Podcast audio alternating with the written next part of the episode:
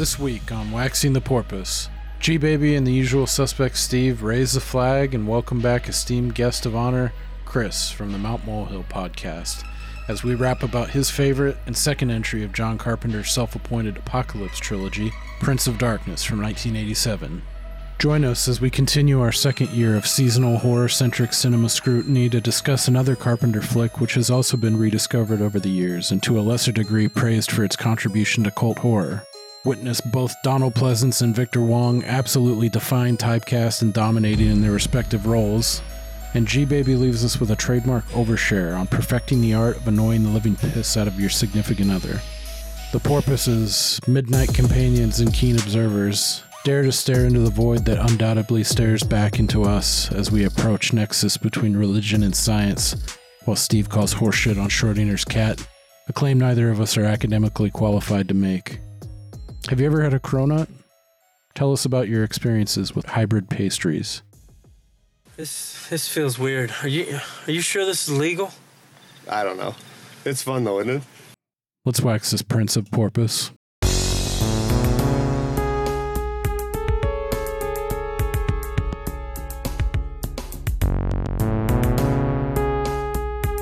Chase, don't do that.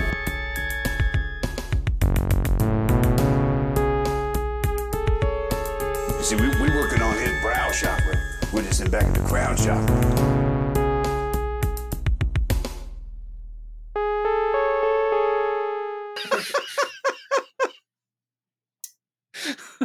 Anyway, uh, what's up, guys? Not much. Yeah, I'm on my fucking Salvador Dali drip, son. oh man, I got some mustache wax. Salvador Dali's a fascist. Is he? I don't know anything about like him. other actual, the- yeah, he was really good friends with Francisco Franco. So the fuck like is that? the actual fascist dictator of Spain up until like 1972, I Oh think. shit! Damn, I had no Nazi idea. known Nazi collaborator Francisco Franco. Damn. So is is Dali persona non grata No, I don't think anyone gives a shit. Because he's such an oddball? Yeah, I think it's one of those things where it's like he's fucking rich. He probably didn't actually have any politics. He's just like, I'm going to hang out with the only other rich person in Spain. so Jim, was it hard to join the Three Musketeers?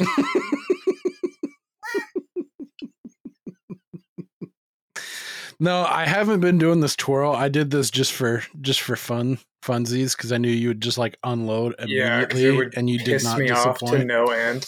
yeah. I would shave off everything but the stash and just go raw with the fucking but uh yeah, I saw Bryan Cranston was at a film premiere recently. I think it was Asteroid City and he did one of these big old fucking twirly doos. And I was like, I want to see if I can pull that off. But honestly, I'm just doing it to beef up my mustache. Like I'm not doing the the twirls because I can't grow a good mustache but I found if you put in wax and you train it to like so if it goes it grows down over my mouth. But if I just do one of these guys, it makes it fuller. I'm trying to achieve that fucking Selleck stash I've always wanted and can never I can't Yeah. it's it just grow it stops too thin. Because I have a thin whatever the fuck this I got a called. thin dick. painted chrome, you call it a kickstand. it's not small; it's thin. It's girth that they want. Yeah. yeah, that's my thing with facial hairs. Mine just really grows over my mouth pretty quickly. So, and I'm too lazy to train it. So I just trim it because nothing more annoying than fucking having hair in your mouth all the time. Yeah, I hate that shit. But Yeah, I'm the same way. My dad had a pretty healthy push broom cot. I think I think they issue it to you when you go Yeah. the police academy. Because my brother Back certainly- then, yeah. Yeah, I mean, my brother has like zero facial hair, and I don't get the super thick. Um, God damn, it's fucking like Dick Dog, that dude can grow a fucking beefy hog of a stash. yeah. Like it's like it grows in in two days. Yeah. Like his five o'clock shadow is at like eight in the morning. Well, and, and the texture of it, it looks like it's made of like fucking steel wool or something. Yeah. Serious, like fucking, like actual, like walrus follicles. Yeah. like each individual one could fuck you up like a staple. Chris, I have a question for you. yeah. Uh, so I was listening to the last episode of your podcast, and I must know, um, was the was the 600 mile journey solely for ponchos, or was that a secondary objective? Well, for me, it was solely for ponchos because my lady was visiting her family and taking some class to get a certification. I didn't need to be there. Gotcha. All right, I, I had a sneaking suspicion there was there was another purpose for the visit. Uh, Yeah, that seems like it'd be a tough sell for the the significant other that far of a trip for something so For her, autistic. definitely. I would do it. No, yeah, dudes are on and you board. just you but- just talk to like one beaten down employee, and they're like, they didn't know anything. Well, time to turn around. Pretty much. oh man, Yeah, it was dog shit. It was fucking terrible. really. Yeah. The food, the food, or the information. The food. Oh, that's a bummer. Yeah, I mean, sucks. when I used to go, it wasn't that good because it was already on the decline. But now it's just like hospital cafeteria Yeah, Mexican food. I mean, how could it not be at those prices? Yeah, for sure. You're just you're just sitting there looking at your flag, like I'm not going to raise that one one fucking millimeter. I was surprised how many people were there. I because I went fucking early, and then when it opened, so many fucking people went there. Do people Well- just like drown it in hot sauce to try to get some kind of flavor, or is that to. No, they, it's more like the like stadium nacho cheese, like that kind of shit, gotcha? It comes in which those I like, but it's, it's probably made out of plastic. Oh, abs- absolutely, it is. yeah. Well, thanks for coming back on. Always a fun Hell time. yeah! Always a fun time. Did you uh, not release that episode today? Uh, yeah, I it got away from me. I just published it now, Oh, so I can keep my week week on week streak. But uh, yeah, I was pretty disappointed with myself. I wasn't able to to get it out, but uh, just been a fucking hectic week. I did that creature comforts thing with Justin, which was a lot of fun. But I fucking because it's someone else's cast, I prepped my asshole off, you know, so I don't fuck up their show or sound like an asshole. Um, Whereas this, I don't really give a fuck. I'm lean, I'm really leaning on you you two for this one, even though I picked it. I took zero notes. I, I've I took see I always take a lot of notes, but I only reference them thirty percent of the time and just fly Oh to the yeah. seat of my When we butt. did Brotherhood of the Wolf, I did so much research about like the actual beast of Gevaudan, and then I didn't talk about it at all. I like Yeah. was like downloading obs- like single episodes of obscure like cryptid shows on like BBC Four. Get this this whole gang of esoteric scriptures from 14th century France. All right. It was pretty Uh, interesting. I don't remember any of it, but No, it is. Yeah, the whole And that's where Jim I- got his uh, mustache inspiration. from old front sack. Rollie Fingers over here. Yeah, there's one. Fuck yeah. Uh, here, I want to. I, I was going through some of my cleaning up some of my gallery, and I came across this video. Steve, I don't know if I've ever shown it to you before, but I want to play it and get your reaction. This shit, I forgot about it, and it fucking sent me to the promised land. So under 30 seconds, Gordon Aaron. Oh! Gosh! Damn, what? Right? Bro, it's Christmas. Calm down. Damn! Mammoth! Oh, you got nuts in your face. Oh, Christmas. Oh, man. Oh my god. I feel like you are Tom Segura's dad from that bit where he's like, "Buddy, I don't know any other way to put it. I like watching black people have fun." Oh fuck, that guy does a bunch of other stuff too. But dude, that one, you really, the- you really do love watching black people have fun, dude. I mean, or be like mortified by something. That's always fun too. Like the What one guy, like the one guy, one jar video where the old woman Oh, is like, oh, yes. "Oh man, dude, look at this Oh, that- dude, that'd be a good one for Chris. I don't know because he's into like obscure shit. Have you ever seen that? So it's not one guy, one jar. It's reaction to one guy, one jar, and it's two black dudes, and they're making their mother, like they're making her their mom watch it and react to it. Holy fuck! It's like, you comedy. know, this makes no damn sense. Yeah. she starts getting pissed off and they're just cracking up. They Oh, seem like did I. brothers. Dude, have you do you know what I'm talking about? Have you seen I either haven't the seen the reaction videos. you've the jar, yeah, that's horrific, but no, the reaction is god. Yeah, she she ends up calling it it's like look at his little pekka. Like she's getting like like uh pissed off at the guy and the Yeah, in the guy in the jar. and And one of the like, "Mama, sons just call like, it pecker." "Mama just said pecker." what the hell? He's like what are, what are some other things she says like I can't remember. And I, we tried put looking it in it. his ass. Like she just can't wrap her head around it. It's so good. I've tried to find that reaction like every six months. It, fucking no dice. It's lost.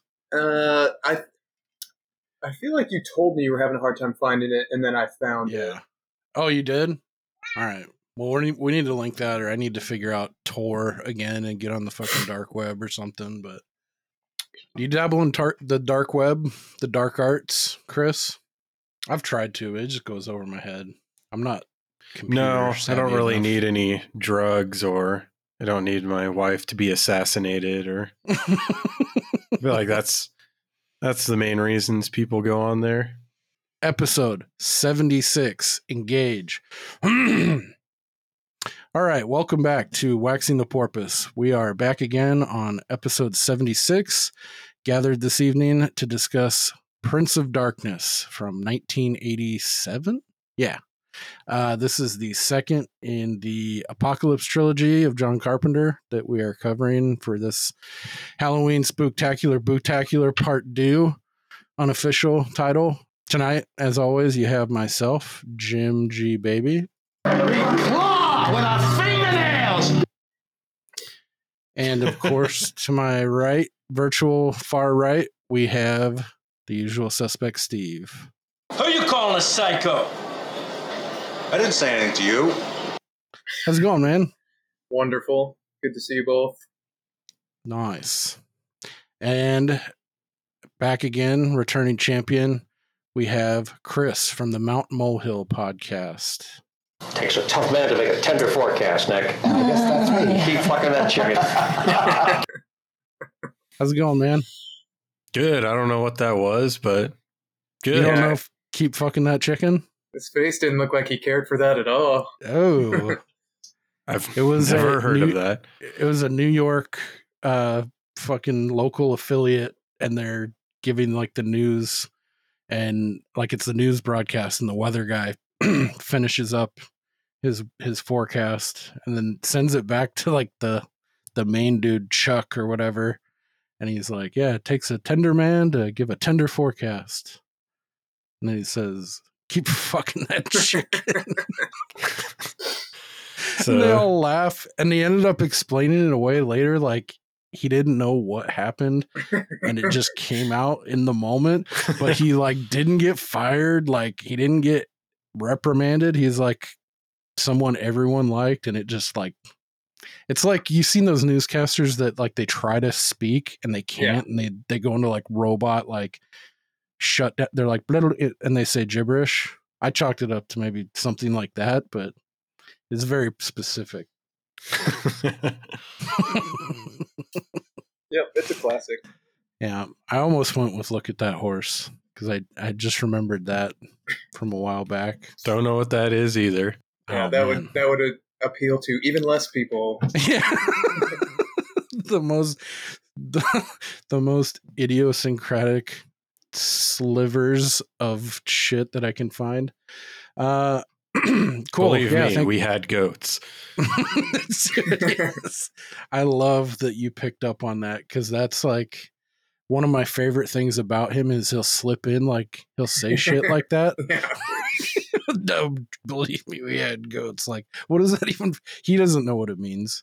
What was the t- what, the one where he threw up from laughing on the chair? You remember Uh, that in the break room?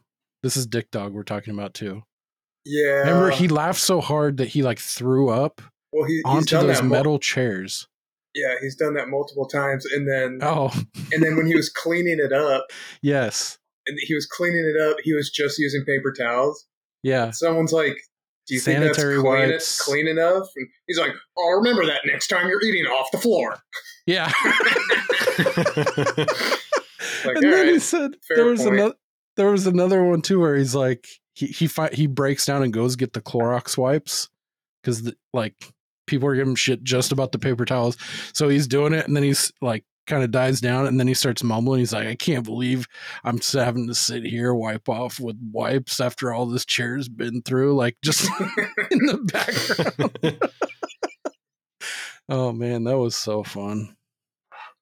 Yeah, A lot of good moments with that fella. bottomless, bottomless well of fun. That guy is. Indeed. All right. Well, we're here to discuss the topic at hand is Prince of Darkness. This is one uh, I've seen many a time. Steve, first time watch, and I think Chris, you said this is one of your favorites or your favorite of the Apocalypse trilogy. yeah, it's my favorite of these three movies by far. And why is that? If you can put it in a nutshell, what which what makes this one stand above the thing in in the Mouth of Madness for you? Um, well, in the mouth of madness, I've only seen once, and I remember nothing about it, which usually isn't a good sign. Um, I mean, I remember thinking it was kind of one of those movies, like great concept, not the best execution. Um, the thing, yeah, it's pretty good, I guess. yeah, it's okay. no, I feel weird. Like you just can't criticize it or people jump down your throat. But Yeah. back, I mean, back to this one. I think it's just uh, more tailor made to my interests. I I think it has a much more interesting story, and I always sort of like those stories where it's like it's not science or religion. It's like science and religion. I just think it has an interesting story. Right on. Yeah, I can jive with that. I I fall into the camp too of like I didn't I didn't really uh let on too much when Miles was on. We were talking about the thing, but I'm definitely one of the I wouldn't say indifferent. I think that's too strong of a word, but I'm not right there with most horror hounds that just that jock the shit out of the thing. I like it. I think it's For good. sure. But I just yeah, of the three, I, I really like In the Mouth of Madness the most, but I like Prince of Darkness, and I, I feel like it doesn't get f- a fair shake amongst carpenters, oeuvre, or whatever the fuck that word is. Steve, first time watch. What'd you think? yes. Um, well, not since the famous Orca incident of 20 23 have I agreed with Chris anymore. Um, I I think some of it might come back to expectations, like we've talked about before. I'd heard the thing hyped up for so long. Mhm. I was I was a little underwhelmed. This one I knew absolutely nothing about, and I liked it a lot more than I was expecting to. And just comparing the two in a vacuum, I think I did like this one more than the thing. And I think the reason why I did was I don't know the like the creature monster thing. That's never been my sweet spot. Um, I'm much more. I'm I enjoy much more the like religious kind of scientific thing that you were already talking about. Um, I don't know if it's like growing up in a in a religious, nice Christian home where that that stuff just I don't know. It's a little nostalgic, even though I've never had liquid Satan in my uh, basement. But uh, one thing so I, I like the uh, the plot of this movie quite a bit. It's a little slow at, at parts, but that's fine. I feel like it pays it off. Um, I thought the stuff about Jesus being an extraterrestrial was like a really interesting um, plot device, and it, it made me think too, like just uh, having having read the Bible and, and that stuff as a kid. It's like I could totally see that being the case where they just think he's like a guy and, and they kill him, and then he just like floats back up to heaven, and um, and yeah, it just brought back some fun memories of like Christian school and bizarre Bible stories that I've got one for you guys later that I think you'll enjoy. Oh yeah, Nice. But also, I think my favorite part about this movie, and I'm I'm going to rely on your guys' movie expertise, but uh, there was just something about that dream sequence that was uh, a way of like communicating with the future. I just thought that was so Mhm. fucking cool, and Yeah. I couldn't think of another movie where they have like that interesting of a dream sequence. It it could it could also be because I have really fucking weird dreams like all the time. So, and I'm always like trying to look for meaning in them, and there never is one. It's just weird shit. So, uh, to see Yeah. something, to see a, a dream sequence where it's like, oh shit, uh, something is being communicated. I, I just thought that was satisfying. And also, uh, when they figure out that they're being communicated with through this dream, just send one person to go to sleep, like finish out this fucking dream. They they just keep getting like jolted jolted away Oh, after Fuck. like they're trying to talk to us. Okay, nobody go to sleep all night. Yeah. Yeah, I uh to to continue on with something John or uh, Steve was saying, not John Carpenter, the director of this movie, but Steve. Um I think the thing also sort of just suffers from like high expectations because I have been like a, a super avid horror fan like my entire life, like reading horror forums since I was like 10, like getting on the internet, looking at all that shit. And I always heard about, um, and this is not unique to the thing because it's also something that happened with like The Shining or Jaws, as we discussed in Orca. Um, I didn't see this movie until I was probably almost 30. So Oh, that's wow. like 15, 20 years of being like super steeped in the genre without ever having seen uh, the thing. So when I finally did, I was like, well, the special effects are really good, but it doesn't really touch me in any deeper way. And I would say that that's probably true for me of most of John Carpenter's films. I think they're all very technically well made, but they don't usually grab me on any deeper level because I think if I were to point out his biggest failing, it's that he doesn't really seem to care about characters that much. Yeah, I was actually to support maybe some of that, maybe not so much on the character level, but I can see that too. I I li- listened into some of the commentary. The com- the commentary is up on YouTube for this film, Prince of Darkness, and I listened to a little bit of it here and there. And uh, he was talking about like he started to get into like how he formed the idea for this movie, and he was like really into like physics and like quantum mechanics and shit at the time, cro- like juxtaposed with like these esoteric religious texts and shit that he had come across and like melding the two and he starts going into it and i don't know if it's by virtue of like he realized he was doing an audio commentary and to get back on the road or the guy that he was uh doing the commentary with which is character actor peter jason who's fucking awesome. I really like that guy.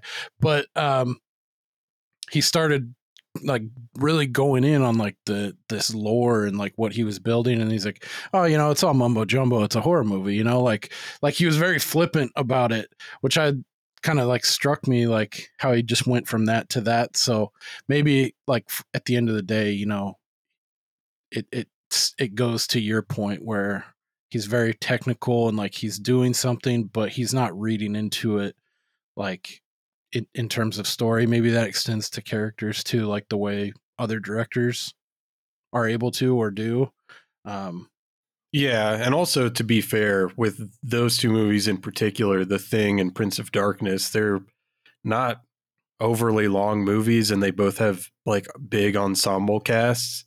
You can't really get a good feeling for like who eight different characters are as people in an hour and 40 minute movie.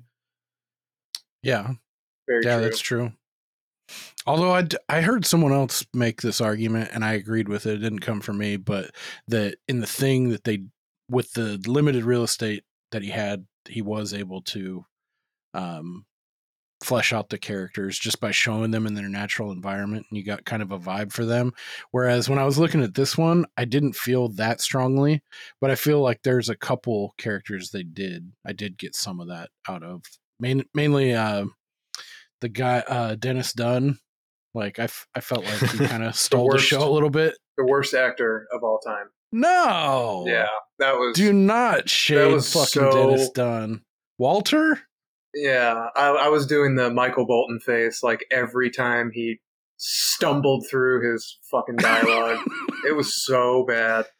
I, I like him a lot from I have fond memories of Big Trouble in Little China. I fucking loved him in that.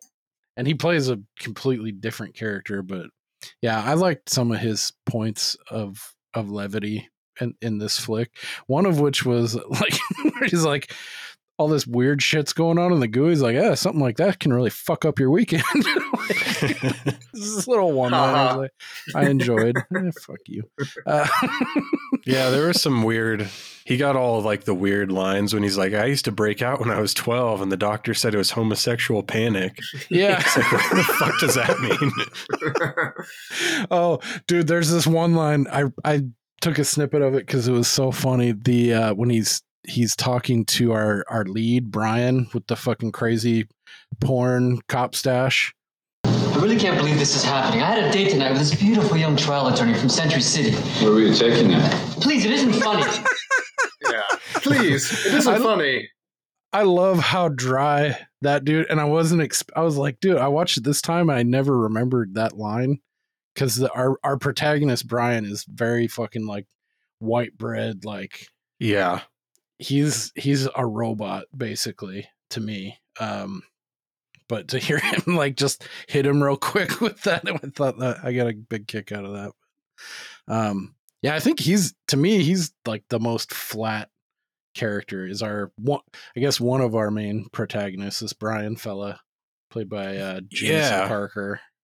in a in a weird weird way, he's kind of like introduced as the main character, but as it goes on, he becomes less and less the main character of the movie. I feel. Yeah. Yeah. What about old DP Donald Pleasence in this? The uh, the Fucking priest? love him. Yeah, great. Steve, Love what were your thoughts yeah, on him? solid, Yeah, he's fucking awesome. super solid. And this prob- this is probably my favorite fella in this film. Also, again from fond memories of him in not only uh, Big Trouble in Little China, but also Tremors. Uh, Victor Wong, who played Professor Birack, Yeah, Egg Shen. Graboids. I know the guys at uh, Five Day Rentals are big fans of of Egg Shen, uh, Victor Wong specifically too. So shout out to them. I, I share your your love for this fella. I, I like him you- a lot. You did mention Peter Jason, and this is something I've always thought about him. Do you guys think on a scale of Meatloaf to Brian Dennehy, Peter Jason wow. sits exactly in the middle? That's a good call. Wait. who's Peter Jason? He's the fella who's doing the fucking trombone trumpet thing, and he's rolling the apple off his arm. He's kind of like the happy-go-lucky. Oh, okay, yeah, Doctor whatever. Professor. Uh, Leahy, Leahy. Yeah, sorry, and so he's he's on this the scale of who to who? Meatloaf to Brian Dennehy. Brian Dennehy was He's the Tommy dad in Boy- Tommy Boy. Tommy Boy. Exactly. Okay. I'm not the person for this game. So you agree? Yeah, Moving for, forward. yeah, for sure. I I will defer. Yeah. Yeah, I never would have thought that, but that is pretty. That's pretty right on the money. He does kind of bridge those two facial features like perfectly. Now I'm I'm looking at his face on IMDb right now, and it's like, yeah. Chris, were you also disappointed in Morricone's score in The Thing? Because I know you're a, a, a Yeah, big I fan. don't- That's yeah, that is interesting because I feel like I do like a lot of his music, but I don't really remember anything from the thing. Granted, I've only seen it like maybe three times at the most. I thought John Carpenter's score in this film is like one of the strong points. I mean, he Yeah. obviously was proud of it because it plays damn near the entire time the movie's going. Yeah, I liked it a lot. It's kind of droning that bump bump, that really bassy, and it almost it's got tinges of like a. I kept want my mind kept wanting to connect to like the um, Nightmare on Elm Street main track, the like, but then it, it'll branch off a note before that, and he do, it doesn't overstay its welcome. Uh, I watched. I also watched a, a behind the scenes of this, and he's talking about like how he went on on purpose. He wanted to be a little bit more subdued with his sound or his score or soundtrack for Prince of Darkness. He wanted he likened it to like um, he wanted to come in and just lay the carpet, have a, a nice foundation for this film, and not go like in other films like it, it's a little bit more articulate, you know. And this Yeah, one is it's like very in the background. Assault on Precinct 13 has a score by him that is very you can you can hum it. You can't really do that with this one. Yeah, totally. Yeah, I love his that whole. I I didn't really pick up on that that I liked it until probably five years ago. But like synth shit is fucking awesome. Really come into my my synth era, and uh Carpenter digs on that shit too. He's all of his stuff, I, especially like Christine, which I just saw in the the theater for that Fathom events. Put it out. That was Nice. fucking super cool. But yeah, his scores are fucking rad. I think he just actually dropped, or he's just about to release another. I think it's like Lost Themes Volume Three is coming out here shortly. Um, he's got. I was kind of blown away a few years ago. I went and looked at his catalog that's on Spotify. is pretty fucking pro- prolific. Uh, he's done a couple of, like I think um, from the various films like his discards and like B sides and stuff, and then he's compiled them and put them into these. I think it's called Lost Themes. Um, yeah, check that shit out if you're into synth and Carpenter stuff. But um, what do you say we dig into this movie a little bit? Um, Yep. We don't got to go Let's- beat by beat because this has got a lot of shit going on. I feel like it's it's intentionally a little confusing, um, but I think it's because maybe I just was confused personally. But I think they're they're trying to give you the same kind of impression all the people there is like, what the fuck is going on? Like, what Yeah, you know? Because there was a good a good portion of the the movie where I was like, I don't really think I understand what's happening or what the goal is, but uh, I feel like it wraps it up pretty well. And yeah, so I don't know this if is that was probably just my. me. This was probably my fifteenth watch. Jesus. Damn. I feel somewhere in that neighborhood. I, f- I feel the same exact every time I watch it. Lost as shit. Like, God. And it probably doesn't help because out of those 15 times, I haven't finished it or I've watched like 58 minutes of it and taken a nap and I'll catch the last 10 or something like that. So it's very like, it's like a patchwork quilt, this movie is to me. And it's hard to like, take it all in in one sitting because it does feel very all over the place. I Do you get that kind of? I can't do that. I can't watch like in pieces. I don't know if Chris, you have the same brand of autism that I do, but it's like if I'm starting something, I have to fucking finish it. Yeah, I could probably count the amount of times I haven't sat and watched a movie all the way through on like Damn. five on one hand, you know. Yeah. Yeah, so fuck you, Jin. Well, it's just like a uh it's it's like a it's a really good like napping mechanic. I wish I wish I could do that. I'm kind of the same way with books too, where even if I hate it, I'm like, fuck, I gotta just power through and finish this bullshit. Because what if it gets really good at the end? You know, there's always that fear. Well, it's also for me I'm I've reached an age now to where like I'll just black out and fall asleep. Like I'm not even planning on like, oh, nap sounds nice. You know, I just fucking black out, so I don't have any control over it. Even if I was digging something, it's like, oh god, my fucking glasses are in my back now. Um, Yeah, I which imagine actually having, happened with this watch. I imagine having kids. I imagine having kids would would lead to like a permanently depleted energy state at all times. I can't even imagine. Your body just tells you it's like now you need your Yeah. reserves later at six fifty four. Um, Yeah, th- but back to your point, I I feel even this time I was like, dude, yeah, that there's so much going on, and it's like they keep. I, it's funny how they like develop this, and they're like, okay, yeah, there's this shit going on. They, they'll take you a couple places to like with the priest, then the the shit downstairs, then you're in the classroom, and then it's like they're they're doing this like uh like how they get them to the church is kind of weird. Like, yeah, we're doing we're doing this study, you know, we got to be here for a couple nights or whatever. And even each one of the characters is like they're kept in the dark about what's going on. Obviously, they're trying to compartmentalize because there's a fucking 7 million year old vat of green swirling goo in the Yeah. basement of this church that's being kept secret by the Brotherhood of Sleep and all this wild shit. But yeah, there, there's there's a ton of characters. You don't know what they're actually doing. You get little snippets of it as it plays out, but I like that about this. There's it, that there's a lot going on. You know.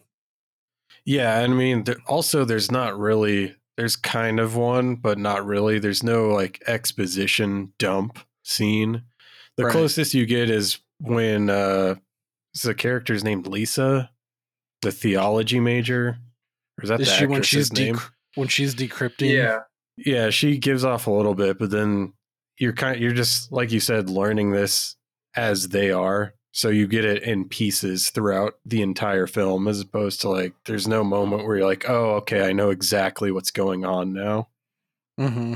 Yeah, and, and why now? Like, why is this all happening right now? And yeah, I don't know. I liked it. Uh, let's see. Fun fact about Donald Pleasence: they don't say his name at all in this film, and he's credited as uh, Priest. father, father or priest. They they just call him priest or whatever, but his name is Father Loomis in the credits. Oh, Um, yeah, which I is do. a- Rem- a I do remember nod- them saying Hmm. that. Yeah, a nod to uh, Carpenter's other seminal franchise series, uh, Halloween, which I thought that was kind of fun. Uh, that they don't they go out of their way not to like really address him, but yeah, I really liked him in this a lot. He he's uh he's one of the kind of people I came across later in life too, like the other things that he's been in. Like I always knew knew him as Doctor Loomis, but he's actually got a lot of range and has done a, a lot of stuff in his career. Um, what else? Damn, Oh, he, yeah, was, when I he was was- born in 1919. Damn, He was a fighter pilot in World War II for the RAF. Damn, Shit. that's crazy. I didn't know that. That's rad. I when I was listening to that director commentary, both Peter Jason and John Carpenter got to when they you know when Pleasence comes on the screen, they start talking about him and how he's just this wonderful dude and like like people th- always think he's going to be super serious and he's like the most like jovial and like you know like um like the heart like the life of the party you know of the production and stuff and like like when his back's turned in a shot and people are like acting and doing their lines he's trying to make them laugh like doing goofy faces and like fucking with them. I was like that's such a to think about you know dr loomis being that kind of character. But both of these guys when they were uh singing his praises they both said he's he's a real pixie. Is that like an old school saying do you know what that means either of you guys No. No, it, it almost sounds like an insult. they were saying it in like a in like they were pra- they were in the middle of praising him like it was a uh, a, t- a term of endearment the way it came across to me but i didn't happen to googe it but um so yeah i guess in a nutshell we have all these like top i don't know what college it's at but it takes place in la i know a lot of this was shot at usc which is carpenter's alma, alma mater but they get this like brain trust of like a theologian uh, like math geek uh computer guys like they're all at the top i guess it seems like of their uh various fields of expertise. And corralled by victor wong uh Pre- professor birack and donald pleasence. So it's the the science and the religion coming together to try to foil or figure out what the fuck this malevolent green goo that's been recently unearthed by the last member of the Brotherhood of the of Sleep dying, and now Donald Pleasence has been saddled with this uh, task or this knowledge, and so they all group together and they hunker down at this church to try and figure out through modern science with the cooperation of the church um which I, I i really like this kind of stuff like like church like horror like cult that kind of thing and then it bringing in like the technological aspect like really grounded in reality is something i really dug about this too. What a, steve you said that's that's something that jumped out but chris do you have any thoughts on that Yeah, I loved it. Um, I guess kind of similar to Steve, you know, I think I've mentioned that I was raised Catholic, so there's like a familiarity and like a a nostalgia aspect to it, even though like I don't believe any of that. mm-hmm. And so I don't know. Yeah, I do tend to like stories like this and all of the nothing gets me harder than a bunch of 80s computers with flashing lights. Like I fucking love that shit so much. and the big ass fucking font where you can only write like three sentences on a screen. It's like, dude, what is that? So good. Oscilloscopes doing nothing in particular. Um, yeah, so we, we get a couple shots out of the gate of this green swirling goo, and I know they made this film for pretty cheap. I think it was two or three million dollars. Three mil. three milli. Uh, and so this was a practical effect. Some of the other stuff I can see, like the like with the water or the goo leak go shooting upward, they probably flipped it. But I was really I was trying to think what they would have used for the swirling effect and that green stuff. I thought that was really cool the way they did that. Yeah, I um, don't think they mentioned that in the commentary, but looking at it, it almost looks like it's a video of some sort. Oh, really? I can't really tell. I I was trying to look at it. I was like, I'm buying like the viscous whatever the shit is and the swirling. Like I, I was trying to wrap my head around what the fuck they could have used for that. And then later on at the end, there's a really good practical effect when Kelly, the gal who's been infected, and she has the bruise on her arm that turns into like a crucifix or the the fucking dreaming stave or whatever the fuck it is. But and when um when the goo fucking force like fire hydrants out of her mouth and eyeballs. Yeah. That shit looked fucking cool, man. I was like, dude, how did they do that? I wish I would have seen this as a kid. I felt like it it would have been so much scarier. Oh yeah. Yeah. because totally. there's there's not a bunch of like jump scares, but there's a lot of like creepy, just like pan Mhm. scares. And one of my favorite little running gags. I don't even know if it was meant to be a joke, but uh, whenever they're like, uh, "Where's Susan?" They're like, "Who's Susan?" They're like, "Radiologist, They glasses." Yeah, glasses. Yeah. I thought she did a great job. But that's so the what my reaction would be in this situation. Anyone that's not in your class, I'd be like, "Who? What? You gotta Yeah, be I more specific." I don't Yeah. know this person. Yeah, so they get together. They're starting to notice some weird shit. I like the effect too of like the sun and the moon. It was like well, it was like a crescent. You see that a couple shots where they pan up and it, they were like in opposition or whatever the fuck, and it was God's toenail and the sun. You ever heard of it referred to like that when it's a really thin crescent moon? Like, look, it's God's toenail. No. No, I, I, ha- I haven't, but that's one of my favorite, um, like flat Earth things that people talk about when they're like, you can see the sun here, you can see the moon there. They're both in the sky, but the moon has a shadow projected on it. How the fuck does that happen if there's nothing between the sun and the moon? And I'm like, yep, I don't know. I'm in. this is the first conversation of like three conversations. uh, okay, so it that's a, official. It was a phantom punch. oh man, you can have a Diet Coke or a Coca Cola. That's what Mahatma Gandhi said. He said you could have Diet Coke, but why? So true. Let's talk about buttered sausage. Um, so all the while, there, and then like bugs are reacting. They make specific point to like show ants are like fucking mobilizing. Hell yeah. worms and shit.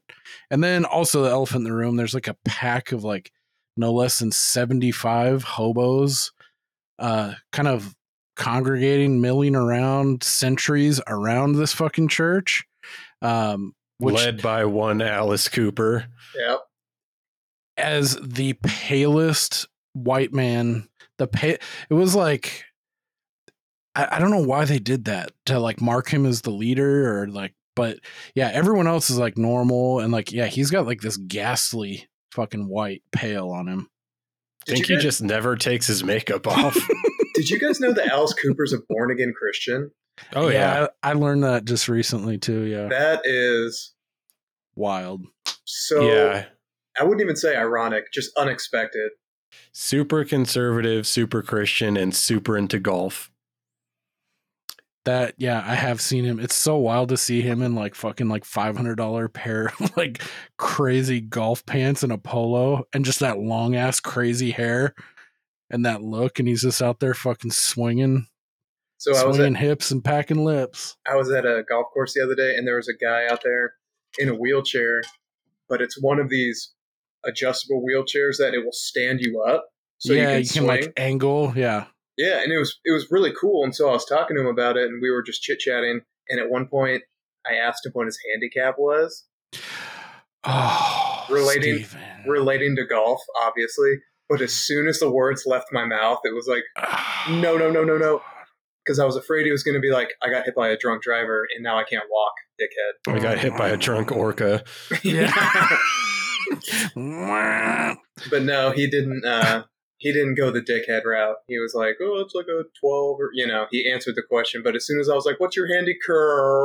oh man yeah that's the the regan the brian regan Yeah. when's that When's that baby baby do? Excuse me, sir, ma'am. ma'am Nice to meet you, human.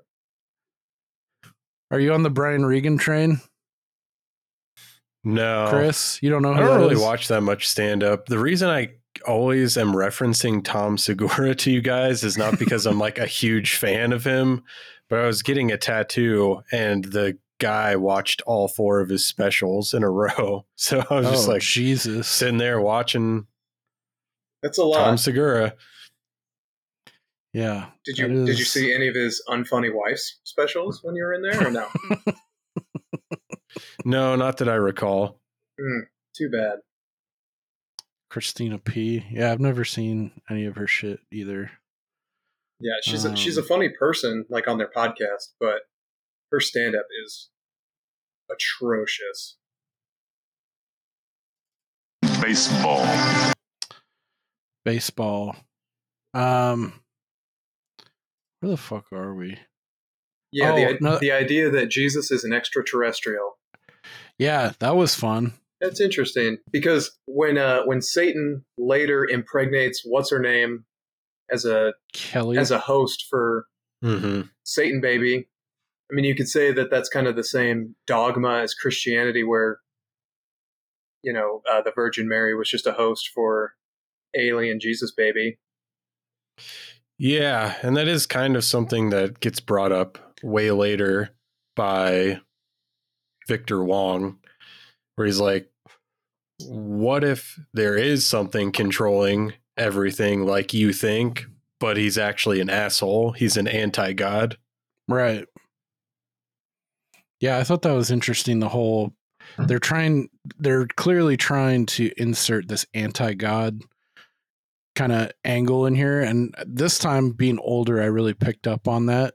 I mean, the commentary helped as well. But yeah, I always, before I always thought of, you know, like Satan and like technology and it's God. And, but they're really trying to pitch something else. And I think it keys into how much Carpenter was like going down this physics quantum quantum computing mechanics realm uh, as a um as like a uh inspiration for this film and how it bled in. And because like victor wong's talking about and a bunch of other characters they're talking about like when you start looking at things at the subatomic level like you know everything goes out the window you know? It's like you know what's what's up is down what's down is up and it's it's pretty interesting to think about and there's a couple of theories that i've seen and and like my initial take on or my take this time of the ending and how to interpret it um and like the use of mirrors is pretty interesting. Like i feel like there's a lot of meat on this uh movie to where you can like the rewatchability i think is high for this and little things to pick up on I've even seen I, I went down a YouTube rabbit hole and saw this dude that went fucking like real deep like on uh symbology of this flick and one of which was that he pointed out and I was like fuck that makes me think was that really a coincidence or was Carpenter is he like you know soft pedaling this and he actually did insert a bunch of you know easter eggs or, or or things on purpose to drive the story? But one of which is the gal at the beginning, um, like the bag lady, where they zoom in on her cup and it's got maggots and fucking uh, Donald Pleasence is like, oh fuck, and you know, and he go he runs in. She's wearing a purple netted like shawl, and underneath is it's either like rust cut like copper or gold. And this guy puts up a picture of like the whore of Babylon, and it's like predominantly in this purple and gold like garb and like that's the like the first person that like reaches out and makes contact to one of our people inside the church um and then he he proceeds to this youtube fella proceeds to go on a bunch of other connections which it made me think like fuck like questioning how how is this all coincidence? And you know or he's just picking up on stuff that he's wanting to that kind of the conspiracy effect, like yeah. making connections that aren't really there that are just happenstance. But that was interesting too. There's, it seems like you know, by virtue of that, it it supports you know rewatching and, and being able to pick through and interpret how you like. But uh, I do think there's a lot of meat on this one. Yeah, I mean, I think you can read a bunch into anything if you if you choose to do so, but I think in cases like this, you sort of have to subscribe to the death of the author lens because I, I really don't think John Carpenter intended that. I think he just likes to tell cool stories. Because uh, mm-hmm. yeah, I also I can't remember where I read this, but s- somewhere they were saying like, oh, this it's an allegory for like the HIV panic, and that's why Dennis Dun keeps saying like the stuff about being gay, and I was like, that's there's no way John Carpenter made this movie to be like talking about the HIV pand- panic. Yeah. He wants to get done with the shoot and go smoke a doobie and, and play pong. Yeah, one one thing I was I was thinking that is probably a little far fetched was with all the like insects and weird like worms and all the shit I was kind of thinking like I wonder if this is supposed to be uh, similar to like all the plagues that came through Egypt in the Bible, and because uh, oh. it, it's ascribed to God as doing all this shit, but maybe it was just the devil the entire time. Every time he comes around, like all this crazy shit starts happening, and good call. I don't know, or it's not at all. Well, I think it definitely with the religion and the science aspect, it it will make you think of that for sure, especially if you come from like a religious background. That's one I didn't think about, but when you say it, it's like, oh yeah, that's like the imagery is there, and the same like on this. If you want to look at it the science way, like uh, uh, Professor Birack at the end, too, he makes a couple mentions, or at least a, a few others do about like the idea of a parasite and like gestating. And yeah. he talks about like, you know, Kelly going through her transformation, saying like, you know, this is like a parasite growing into its host, you know, like and and the outcome is is uh like her manifesting these sores and shit and she's getting ready to like do whatever this connection with the anti-god or Yeah, because there's even like, uh, even if you go back to the plagues, I can't remember who it was, but somebody wrote a book a while back that was trying to explain, like scientifically, what could have caused all those plagues in Egypt. And it was like, oh no, it was because this happened and, and the grain was spoiled, so that's why all the firstborn kids died because they were the first ones that got to eat whatever. Um, so uh, another part with the ants and shit, it made me think of I don't know if, if either of you have heard about this like phenomenon with people who get electric cars when they go to uh, plug them in. A lot of times that these ants will be drawn to the plug. So it- yeah, it, could just be like an electrical thing that's causing all this what Hmm. looks to be supernatural shit, or some That's other. definitely a thing. I've never looked into why it is, but I used to work maintenance at an apartment complex, and ants were always attracted to the outside AC units. Hmm. So you Damn. always have to like get them off there before you can start working on it. It's I don't because- know why they're attracted to electricity, but they are. It's because God's upset with you. That's why. uh yeah that is wild i've never heard that or would would have thought that that bugs would be attracted to like an electrical source but i think pe- people forget though too like that like electricity and shit is going on in our bodies and like it's more i always used to put like electricity and shit like that in like a man-made like uh box or category but when you think about it more it's like it's more of a biological thing it's like a fun it's a it's not just it's not man-made it's also like a, a natural phenomenon or occurring Ben Franklin Part- didn't invent electricity. I invented electricity. ben Franklin is the devil. she fucking Uh, rules in that movie. Yeah. make Ciao. me stay here all, i gotta stay here all day with steve they ever catch that gorilla would escape from the zoo and punch you in the eye? No, no, no, Mama. The the search continues. uh, One thing that I was thinking about this last time that I watched it is that the, at the beginning they're talking about the whole Schrodinger's cat thing and how Yeah. That I Observe- oh, I hated that. I hated that part. observing It's all something. Not as a bag of peas.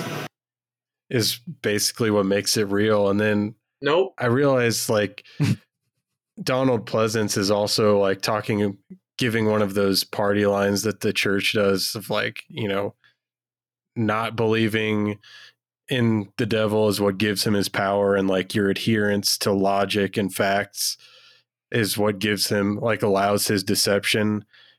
And then as they start observing the swirling goo it starts getting more powerful because they're trying to measure it empirically. So i i haven't like fully fleshed out that thought but i feel like there's kind of something interesting there as well Totally. I think there once we get towards the end too, there's something I saw about uh, that calls back to Schrodinger's cat because, I mean, he he put it in the the filmmakers put that in on purpose, like they didn't just throw it out there, or maybe they did, but it seems to call back towards the end too. Uh, but have you guys? I, I don't know if this is considered the same thing, but it's kind of related to that superposition idea, like of existing and yet not existing in two different places at two different points in time. Um, but have you heard of the? Um, I think it's been debunked recently, but the double slit experiment. Yeah, I think so. That's so that's so that's different. If what you're gonna if what you're gonna say is what I think you're gonna say, that's different. Where the Schrodinger's cat thing is so fucking dumb to me because it, it's like if you turn your back, the thing behind you it it's not two things at the same time. You just can't see it. So the the cat is either alive or dead in the box. It's not both at the same time theoretically if you have your head up your own ass it, it, it just is. It's there's an objective reality in that box. I think what you're talking about is when they they shot like photons at through this like uh object. Like a great Yeah. They had but- no, they had nothing in it. So it was like a piece of metal with a fucking square, and then they shot it through. And then they had one that was like that had a a bar of metal in between it, so it cut the square into two, by which like the path of this laser or photons or whatever electrons they're shooting Yeah. through, it would have to hit. Yeah, but that- what, what you're talking about is unless unless it's been debunked, like you said, um, it was proven that the result was different when somebody was watching it. That's very different than like, oh, Right. we it, it could be both at the same time. Like, no, the cat's either alive or it's dead. Yeah, I guess that is that is the difference. I wish I was smarter and knew more about Schrodinger's cat to Put like on- uh, to have the, my, uh, the counter to that. I wish I was. Yeah. I wish I was on- smarter in life to just so I could have discussed further at length. if you're buried cat. underground, we can't see you, and therefore you are in a superposition of both dead Yeah. and alive. I just Yeah. I, I heard a story not too long ago of a a South African preacher who died and predicted his own resurrection. So when he died, his family wouldn't authorize the funeral home to bury him because they're like, he'll be back. And so the funeral home kept calling his family like, hey, um, he's still very dead. He's been embalmed and he's been in our refrigerator for two years. So you need to either come pick him up or we're just gonna fucking bury him. And I they had to go through the court and everything, and they're like, yeah, just fucking bury him. Um, long story short, he he's still dead. Yeah, that's sorry. You would think that the embalming would be the final nail in the coffin for that resurrection theory. yeah, isn't Yeah, that where no they shit. drain the blood and pump it back full of like formaldehyde or some shit? Yes. Yep. Yeah. Well, I mean, There's a really obviously, good, obviously really good that's from why episode. that's obviously why he wasn't able to come back from the dead because they replaced all his delicious blood with chemicals. So Well, Jesus turned water into wine, or was it the other way around? Me sobering up. Ow. So yeah, yeah, that shit is interesting. Isn't that isn't that also kind of like along the lines of like the uh if a tree falls in the forest, you don't you don't hear it or you don't see it, did it actually yeah, fall? it's it's what a stupid Doesn't stupid make a sound. it's what a stupid Doesn't sixteen year old who smokes weed thinks about. That's what it is. We've all been that guy, I'm sure. Like, yes, it obviously does make a sound. if it's your dog, it's your dog. I did love that part where they're looking for Wyndham and they, they see him outside and he's doing that weird like demon possession talking thing like I have a message for you. Oh yeah, you're That not was gonna one fucking my- like it. Yeah. Is I that the a dude? robot. I have a robot vagina. Yeah. Adios, turd nuggets. Uh, is that the guy that with the like, balding kind of mullet? There's like two skullet dudes in this movie, and one was There's a a little bit chubbier set- than the other. Yeah, there's a heavy set fella, and then a, a a sharper dressing, more svelte character.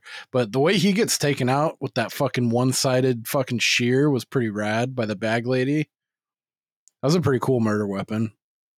The one armed scissor. It's a good uh at the At the drive drive-in, song. I knew too. it. I knew you weren't going to be able to let that go. Yes. No, Grandma, I didn't get it. I'm so numb. I just hate him. I hate him. I hate him. I knew there was not a snowflake's chance in hell you would let that go. Uh, you get me. Okay. Um, what else is fun in this? Interesting. I've got a fun Bible story if you want to hear it. Yeah. Uh, so it's an Old Testament story, and if any of you uh, listeners are aware that there's quite a stark contrast between the theme of the Old and New Testament.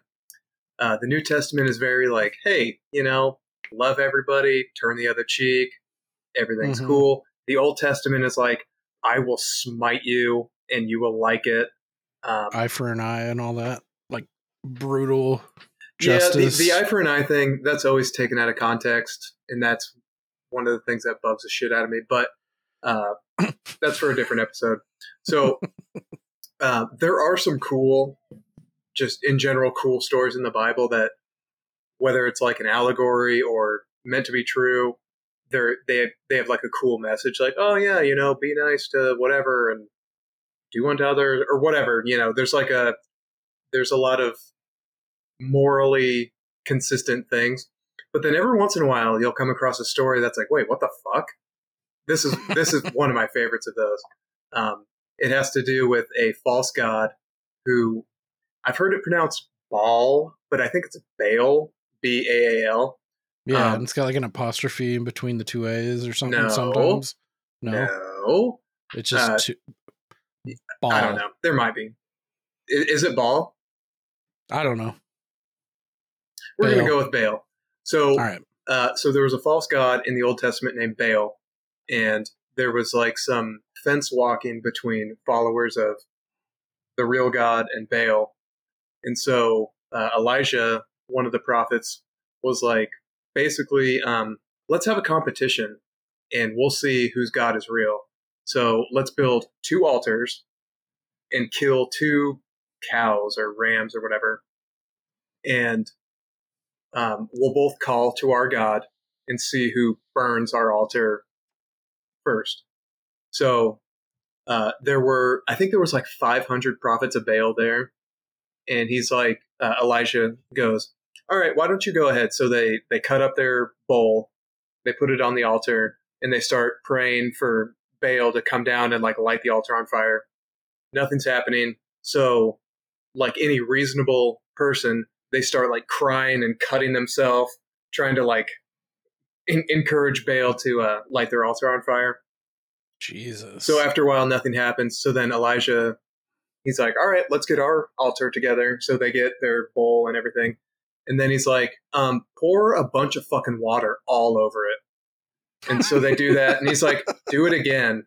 So they they pour a bunch of water on it, and he's like, "Okay, do it a third time." So they cover the whole thing with water. They pray to the true God or whatever. Lightning, fire comes down, burns everything up in the water. Great. So when you hear that story, you're probably thinking, wow, um, well, that proves who the true God is, right? Um, so now these 500 prophets of Baal in the story, they all fall to their knees and start worshiping, like, wow, your God is the true God, right? So great. Now you have 500 more uh, soldiers in your army. Um, the last line of that story is um, okay, so then God commanded Elijah to take all 500 prophets of Baal down to the river and kill them all. like, Damn. wait, like, wait, you just went through all that trouble to convince them to come over to your side, and they're like, "We believe you now. You were right. We were wrong." It's like, okay, uh, you're all dead now. Sorry.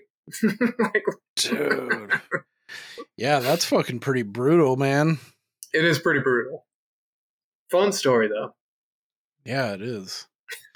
Yeah, I I can't point to any specific ones, but I remember I went to a Christian school for a couple years and just by osmosis like hearing some of the other uh tales in the Bible. I know there's some hardcore ones too that are wilder uh ones like that as well. Yeah. Yeah, that's I mean, Lot and Sodom and Gomorrah is a fucking weird story. So Yeah. Isn't look that uh, up sometime. Isn't Job have some stuff going on too? Yeah, That's that's, a rough wild. one too. That's like, isn't that with the, uh, or am I thinking of like Jacob and where he's he's got to prove to God and he's he's telling him to like kill his son, something like that. And he That's gets to Abraham and the edge. Isaac. Oh, okay. Yeah, there's a lot. There's a lot that are like that. It's just a prank, bro. Yeah. Just kidding. Yeah, the, Uh, the Job just real quick, the Job one is is really fucked up because the devil goes to God, which, you know, that just makes sense. And he's like, Oh, you know, you don't you, you don't have anybody who's like a great follower of you and, and God's like, What about Job? He's blameless. And he's like and the devil's like, Well, he wouldn't be if you took away all his livestock and he's like, Okay, go ahead, you can you can do that. So he takes all his livestock and he doesn't um, condemn God. So the devil comes back. He's like, well, yeah, but he's still got all this other shit. And it's like a three part, like, okay, well, then, yeah, go ahead. And then he comes back. He's like, yeah, well, he's still got all his kids. And he's like, okay, well, go ahead and kill all his kids. And like each time he leaves one person alive to be a messenger, like the mob, like, like I'm gonna I'm gonna destroy everything, but I'm gonna leave you alive to go back to Job to tell him what happened. Right. And then, and then uh, yeah, it, it, it's a long story, but after he kills all his kids, um, he, the devil's like, well, yeah, but you didn't do anything to the guy. And so God's like, all right, well, you can cover him head to toe in boils. So all he can do is sit in ash and scratch himself with broken pieces of pottery. And fuck. God damn. Yeah, it, it's a it's a really I mean, and that's God's favorite guy, and he let that Yeah. happen too.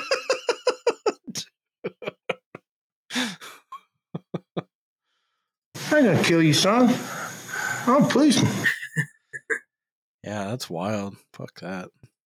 Uh, all right. So, yeah, we're we've we've gone. We're we've. You know, I will up. say, um, six point seven on IMDb. I mean, seems very low and shitty, but standard for IMDb. Rotten Tomatoes, it's sixty one with the critics and sixty one with the people. That's surprising. Oh damn! I would have expected a bigger split, and I would have. I wouldn't have been surprised if it was one way or the other. Like one was thirty points higher than the other, either direction. Yeah, I mean, it's got a pretty respectable score for what it is. I feel like I feel like it, like I, I've seen stuff like get judged way harsher. I feel like, and that are like a similar kind of movie. So, yeah, it is kind of. It seems like an anomaly, but I mean, the IMDb one, I feel like that's pretty pretty solid. Six point seven, like Yeah, I feel like everything on IMDb is like a seven two. Yeah, that's what I'm saying. a six point two. That's what. Yeah, everything a is a six point two. tight- Yeah, it's a super tight pattern, and even like great shit, it's really hard to like break through that that glass ceiling of eight point nine or nine, whatever it is. Like that's hardly ever over. Um. oh yeah, one one of the things that like was felt like was really stark was that fella that gets killed like out in the open at night. Uh, the slimmer skullet fella. And he's like, You're out of your minds. This is a joke. This is caca. This is caca. I was like, God, man, you just reminded me of like one of my least favorite words in the entire fucking world is caca. like, it just sounds so fucking babyish. It makes me like mad. It's, like seeing a grown man say, This is caca. Like. did not like that, but um Then he gets fucking turned into bugs. So Yep.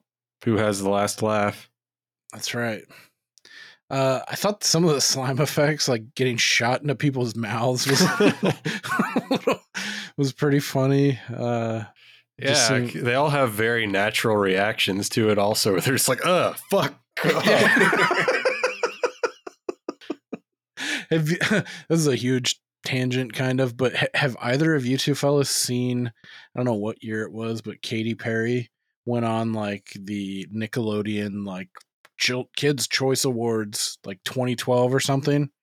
And you know how their Nickelodeon's thing is the slime, like double dare, Yeah. you get a Oh, drop yeah. in your head, blah blah Marc blah. Summers. Like I guess late in later years, you know, like the little podium thing, you go, people go up to at an award show. They Mhm. load that fucker with like rocket fueled slime, and it'll it like this like uh lectern fucking pops open like that and like 45 degree angle right into your fucking eyeballs dude they lit Carrie, Katy Perry the fuck up, dude. Like it looks like that that caused brain damage because it fucking takes her out. Like she fucking she goes tits up like on the ground but like i rewinded it a couple times dude like the force this fucker is hitting her face is like i would have been mad like i would have like i wouldn't be surprised like if she had to go to like an eye doctor or something because it's like maybe a, a scotch beneath fire hydrant like getting Jesus. run over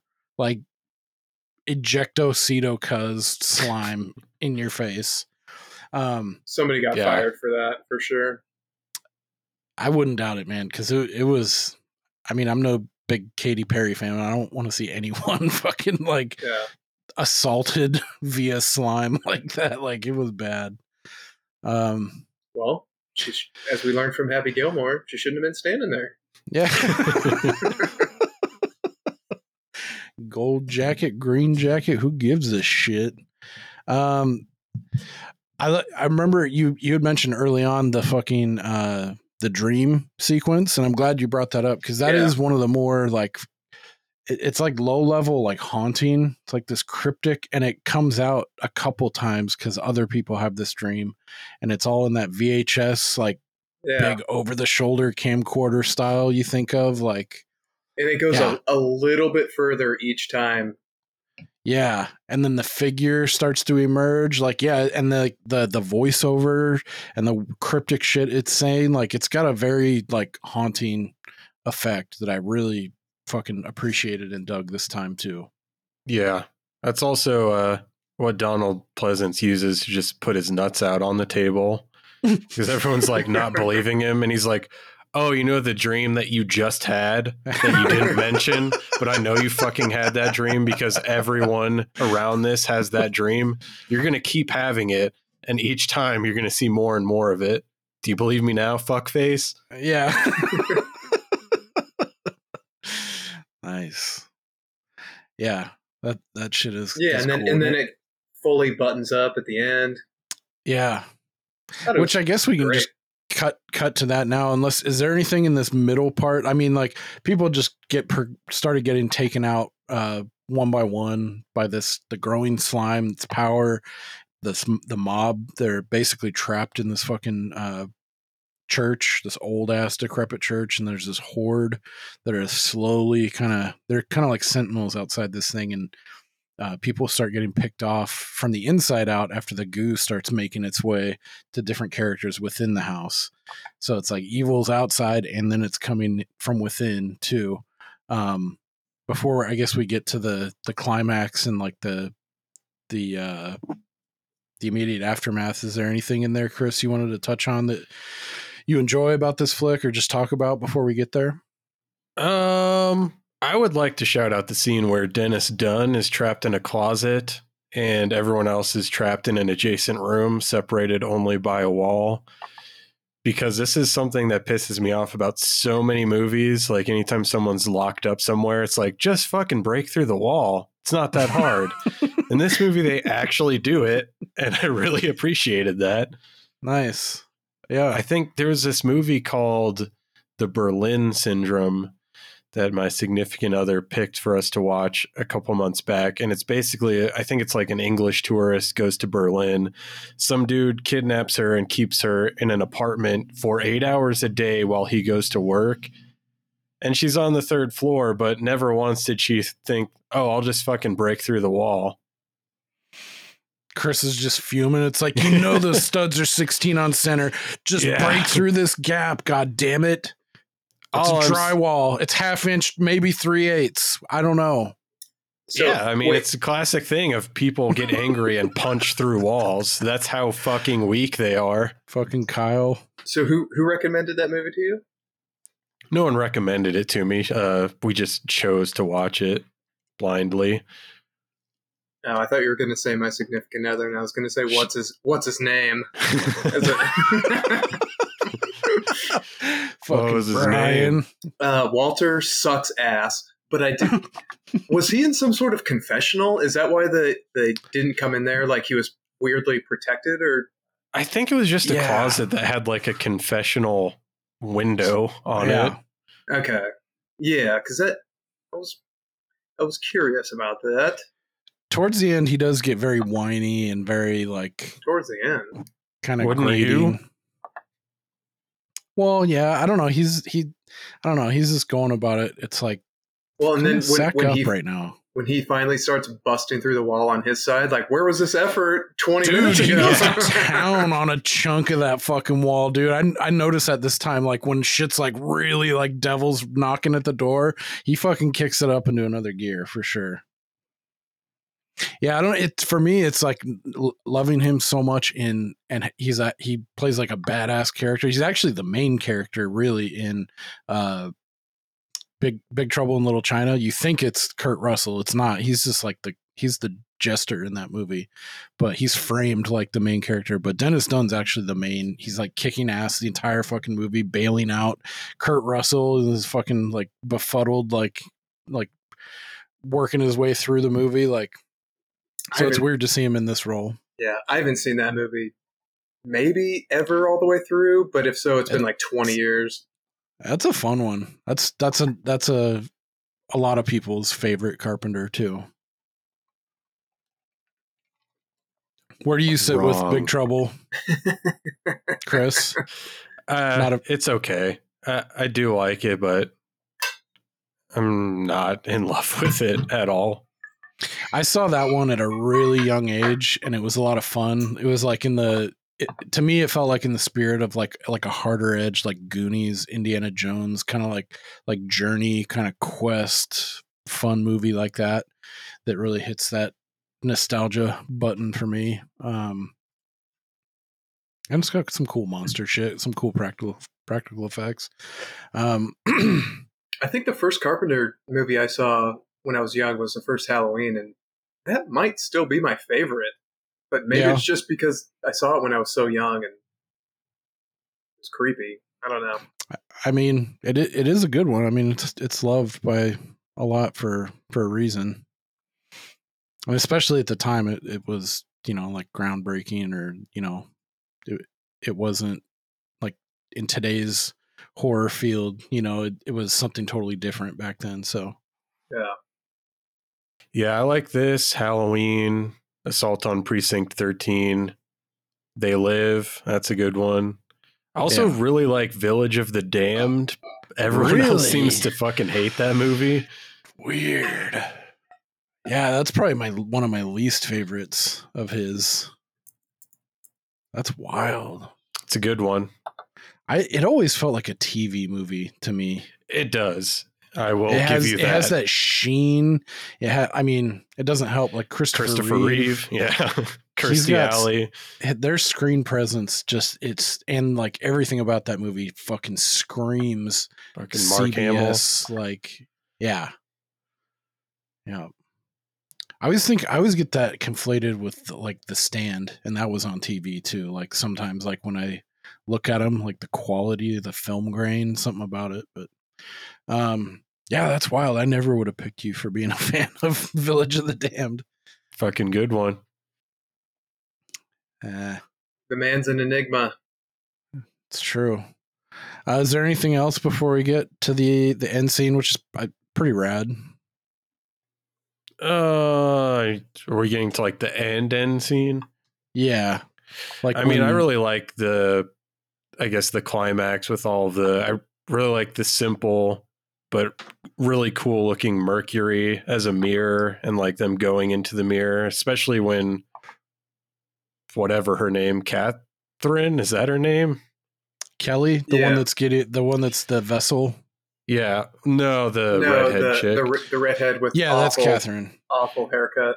Yeah. Yeah, yeah, I thought that was a pretty cool shot when she gets pulled into the mirror by anti god. Or well, she sat. She does the sacrifice move and fucking. Yeah. That was a form fucking tackle spear, dude. That was Well, yeah, like, she was. She was like trying to decide which way to go. It's like fucking do something. it's like, wouldn't you? I I feel like front kick would be the move though, but that doesn't serve the movie. But I don't know. Seeing a creature's arm reaching out from this fucking thing, which really, I mean, I'm probably not the first to say it. As much as they were wanting to like do this anti-god and like Satan and trying to delineate, it looked very dem- like devilish. It was fucking bright red ass on. Yeah, it did look very just you classic devil. Yep. Like you probably think if you've seen um like Tim Curry's rendition of the devil in um Or like South Park. fuck is it? Yeah, totally. Like the the bright ass red, the black horns, pitchfork, all Black that, fingernails. Yeah, like, And I, I Uh, thought that shit was pretty cool. yeah, yeah. That was super rad. And then like all of a sudden, that well, even before that too, the the practical effect of when um Donald Pleasence finally sacks up and grabs the axe and chops that chick's arm off, Kelly's, who's getting like the the parasite. She's the Yeah. the womb or whatever, and then Cuts fucking just off. shoots back, grows back, and then the head, and she picks her head up. That was that that didn't look sh- like that. Still holds up that effect. It was like, how the fuck did they do that? Um, Yeah, But then, yeah, was like- it um, was it Lisa who was in bed and uh, Susan is like creepily crawling on top of her, and Oh, she's yeah. like, "Oh, sorry, I'm not." Uh, and then she's just like, Oh, "Right, yeah, I'm not, I'm not lesbian." Oh, but now I'm, now I'm a devil. yeah, that was pretty brutal. Uh, and yeah, that final effect when yeah she, uh, Catherine sacrifices, and then dude, DP is just like Johnny on the spot with that fucking axe, just hucks it, bashes the mirror. So then this is where we get into like, okay, this is the resolution and the the aftermath. So the evil has been thwarted. You know, you see like this mist coming out of uh previously or now dead and previously um uh possessed characters within the the church.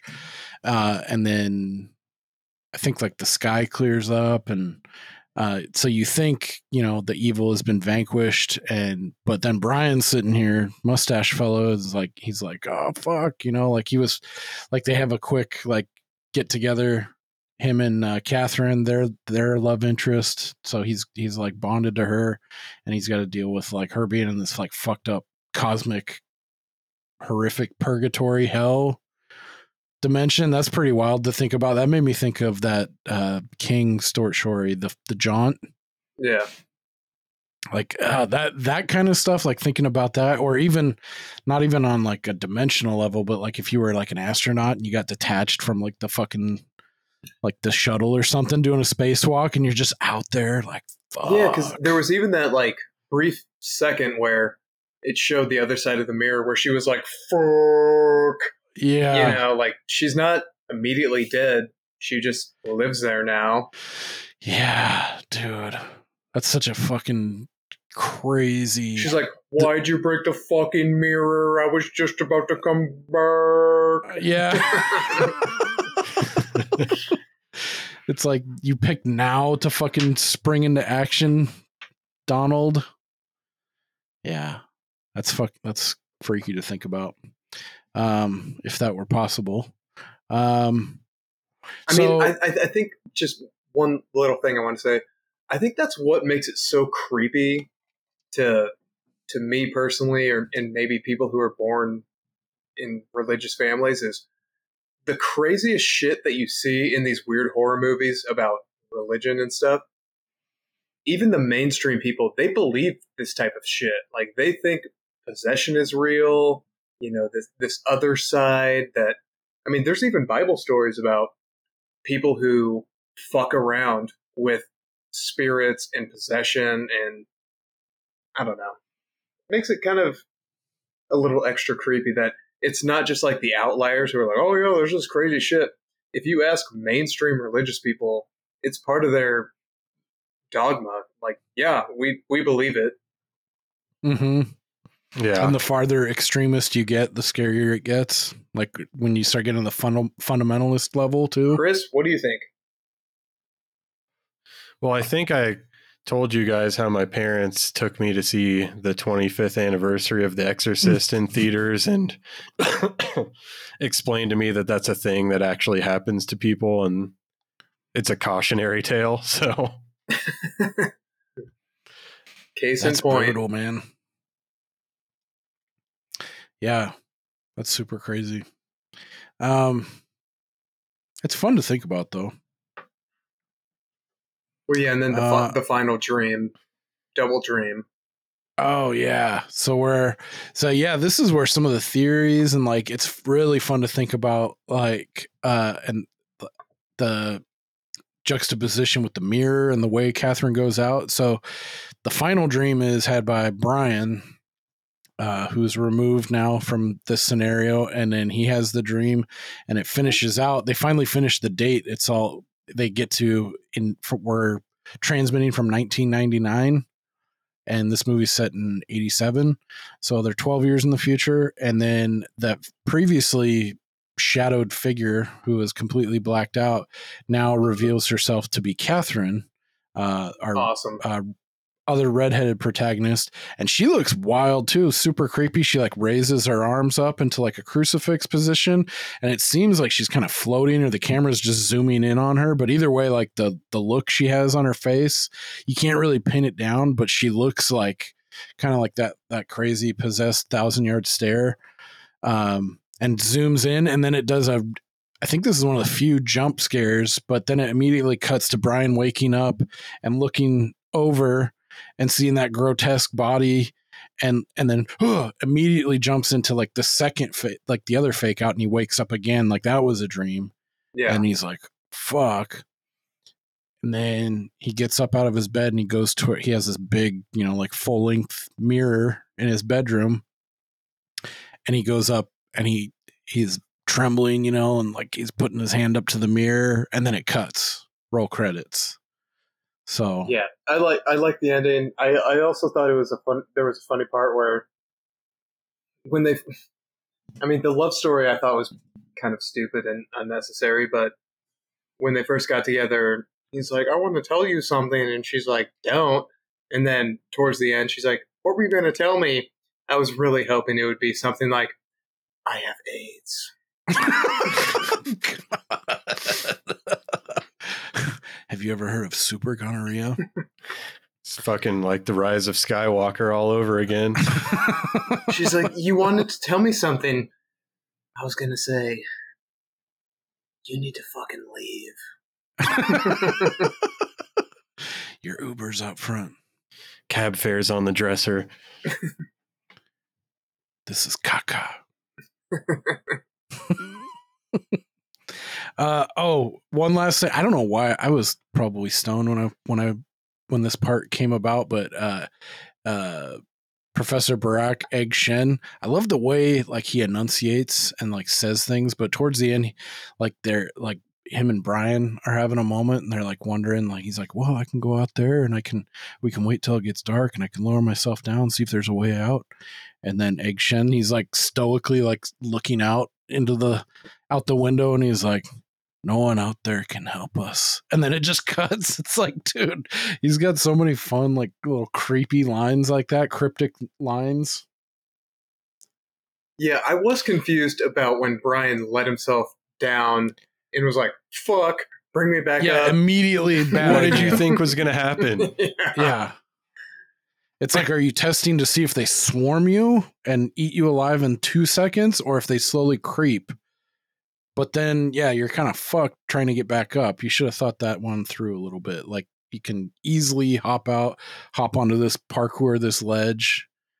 But yeah, they barely pull him up in like the nick of time. Yeah, that was a little odd. Like, why did they have to show that? I guess earlier too in the in uh I'd be remiss if I didn't mention the Alice Cooper kill scene to Mhm. computer nerd number three, who looked like a like a poor man's Martin Starr from Freaks and Geeks. Um, totally. I have no idea. hey, Fre- Freaks and Geeks, that's just a good show. Um, they got a really good Halloween episode. I'm about to about to flashback to, along with some Pete and Pete Halloweenies. Oh, yeah. Dude, Chris, are you a fan? I haven't watched it since it was a current show. Oh, really? Damn. Yeah. I'd say it's worth a flashback. How how the episode Halloweenies is a lot of fun. Um, I'm more of Oh, a wait. salute your shorts kind of guy. that was a great show. Old donkey lips. Yeah. Yeah. Donkey lips from the Willies. The willies, dude. I was thinking about picking the willies and and uh Chris admonished me of doing that, and I, I think in hindsight it's probably a good idea. But Oh, uh, Steve would have fucking hated it. Uh, I think he would have liked the one with the kid, the violence against kids segment. I feel like that would have been I'm enough listening. to pull him through. yeah. Um, yeah, Donkey Lips is in that too. Fucking shout out to the Willies. That shit's on Tubi right now. If you have never seen that, check it out. Um, oh, nerd guy gets killed by a one-wheeled bike, and I guess this is like uh, I I heard on the commentary Alice Cooper, he was like pals or he knew someone that Carpenter knew, and he knew he was One of the making this. executive producers was his manager, Shep There Gordon. it is. And he, Cooper was like, I want to be in the movie. And then Carpenter was like, Yes, but you got to bring that prop, that thing you use in his act, like on stage, that fucking pneumatic, hydraulic, whatever the fuck. Such a weird prop. A Yeah. one bike, a one wheeled half a bike that has a fucking extendo Cedo cuz on it. Bikes. And the thing that bothered me about it is once he's No. impaled on it, he would just roll forward. He's like, why is he fran- just standing there? frantically searching for the bump. had to. No, but yeah, that's it. It's like, what is that? It was a cool kill, though. Yeah, I'm one. I'm sure it makes a lot more sense in the context of whatever stage show Alice Cooper was doing, but in the movie, Yeah. it's like that's kind of weird. yeah, I will say in the movie when he when he turns around and there's like ten guys behind him, and then he turns back around and it's one guy, one homeless guy with a fucking bike. I'm With taking that guy down So pale, for sure. the whitest, paler than a Yeti's asshole. Um, yeah, that was fun. Um, yeah, I like this one a lot. It was a good one. That's crazy because I was thinking, I was like, the more I think about it, I think this is. I don't think he's gonna like this one. I think this is gonna be because it is slow. It is pretty slow in some parts. Um, I think the ever present score keeps it from being slow in parts where it normally would be. yeah, It it has like it gives the whole film like a weird sense of urgency. So even before you have any idea of what's going on, the score is telling you that something's going on. yeah, Yeah. that's a good call. It definitely helps the film that that constant like that really low, the boom bomb bomb, boom bomb boom bomb, all that shit. I don't know about fucking you guys, but I I feel like the most underrated character is Susan the entire time. Who's Susan? Oh, Exactly. Radiology Radiologist glasses. glasses. exactly. I thought she looked a lot like Linda Blair. Yeah, I could see that. I could see that too. I was getting more the frumpy um what's her name like Gabrielle something from 90210 like the 38 year old high school senior Jennie Garth. no the fuck is her name brunette she looks just like her I I, I didn't help. ever watch that show. I didn't either well I caught pieces of it here and there. Sure, totally. hey I had girl uh babysitters What? I remember watching uh Melrose Place as a lad here and there. Oh yeah, Gabrielle Carteris. Oh yeah, totally. It's just like her. Or what is she? Is she on maybe she's Melrose Place. I'm getting confused. Ooh, Dina Meyer was on that show, dude. I used to have such a crush on her. Anywho, Bulk, um of, bulk of the series, dude. bulk of the series. Uh Allow me to break the ice. uh the fuck was I about to say? Oh, so I have um little some theorizing. So when it comes to the end, I saw something interesting about um like maybe the plan was and they just they walked right into it. I want to see what you guys think. Um that Catherine, not the vessel at the time, Kelly, who's starting to, who's wasting away and shit. She wasn't the actual meant to be the vessel to like uh bring Satan or Satan's son or whatever out. That it was always meant to be Catherine. No, because we see her at the end in the in the future. We see her looking kind of possessed looking in 1999, and they're saying like you know there's a there's been a rift in causality or error or something Nope. and uh, they're trying to reach out and give them knowledge from the future and but she's there and maybe that was everything that they did was supposed to happen that way like she was suppo- she was the actual goal to go in okay why what's your counter no. Uh, the message from the future was like, "Hey, this this gal is here now, but when you go back to real time, the gal had the fucking brand on her arm, so she was clearly the the chosen one to be the the arbiter of Satan." And and the message from the future was like, "Hey, if you don't heed our fucking warning, this gal is going to end up over here." They didn't. Nobody went to sleep. Nobody listened to the warning, and that's what ended up happening. I defer to you. chris what do you think or not specific to this like what what is your interpretation of the ending if you have one I don't think it was always supposed to be her because in the dream it was not her until the very last iteration. It was a different person. Yep. Okay. Um Although there's So- equally the argument that they just did that to not reveal it until the until the end. Yeah, I mean a lot of this goes over my head and like you can interpret this probably a thousand different ways, but I think it's interesting to to think about like what if, you know, that's that's how it really should have ended. And then there's another point um that I saw posited about the use of this the of mirrors throughout the film and so one person said um towards the end or at the end the um or at the at the beginning the sun and the moon appear together you know you have those weird shots of like that crescent moon and the sun in opposition Yeah. 'cause the Um, Earth is flat. Go ahead. Right. Um so and then so this is supposed to indicate that our world is entering some kind of dark side or some some other realm or dimension and that when one world is in daytime it is night in the other.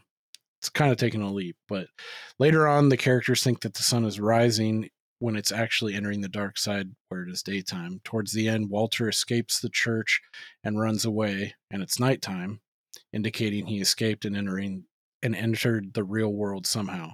But when the paramedics come to rescue them, it's daytime and Walter is still uh, there outside the church despite running away. This is the dark side with dark side Walter standing there. This is also the imagery with the liquid flowing upwards into a refle- reflective mirror pool and the characters looking perplexed into mirrors as though they realize their images are flipped. So at the end, Brian also gets the dream and his location is still in the church in the real world, uh, as that is where he crossed to the other side. Catherine's seen entering the normal world from the church in the dream, with Satan and his father probably behind her. The normal world is now ruled by Satan and Father, while the dark side becomes peaceful, with the scientists who crossed into the dark side being none the wiser, living out their lives in a matrix of sorts. Uh, and someone said to the final scene, mustache guy Brian, um, he sleeps on the right side of the bed, where previously when he when he made love with Catherine or whatever, he was on the left side. And then also the poster that he had in his room is on the opposite wall. So it's like a mirror image. So maybe going to the fact that they kind of flipped realms, like the dark side, light side. I don't know. Now that I kind of like talk it out, it's it's pretty fucking convoluted and a lot of gymnastics, but um uh it is fun to think about like different interpretations of like the ending juxtaposed with Brian's last dream and seeing Catherine in. It's like, what does all that fucking mean? Yeah, that's Prince of Darkness. Cool flick. Also, I just remember this part. Do you remember when they first bring up tachyons? And Yeah. someone asks, "What are tachy? What tachyons? What are those?" And Brian's just like, "Greek word means swift ones." And then there's Yeah. like a whole exchange before he actually tells them what it means. It's like, dude, you're just being a dick now. Like, what kind of fucking answer is that? Right. I mean, Especially even- when all this weird shit's going on. Well, and also there was another part where they're like, "Oh, uh, it was the um, fuck. What kind of calculations was it? Where it's like Differential equations. different. We didn't have those. Like, okay, moving on. Yeah. It's like, but this is 2,000 years old. It hadn't been invented yet, or it hadn't been discovered. This is caca. All right.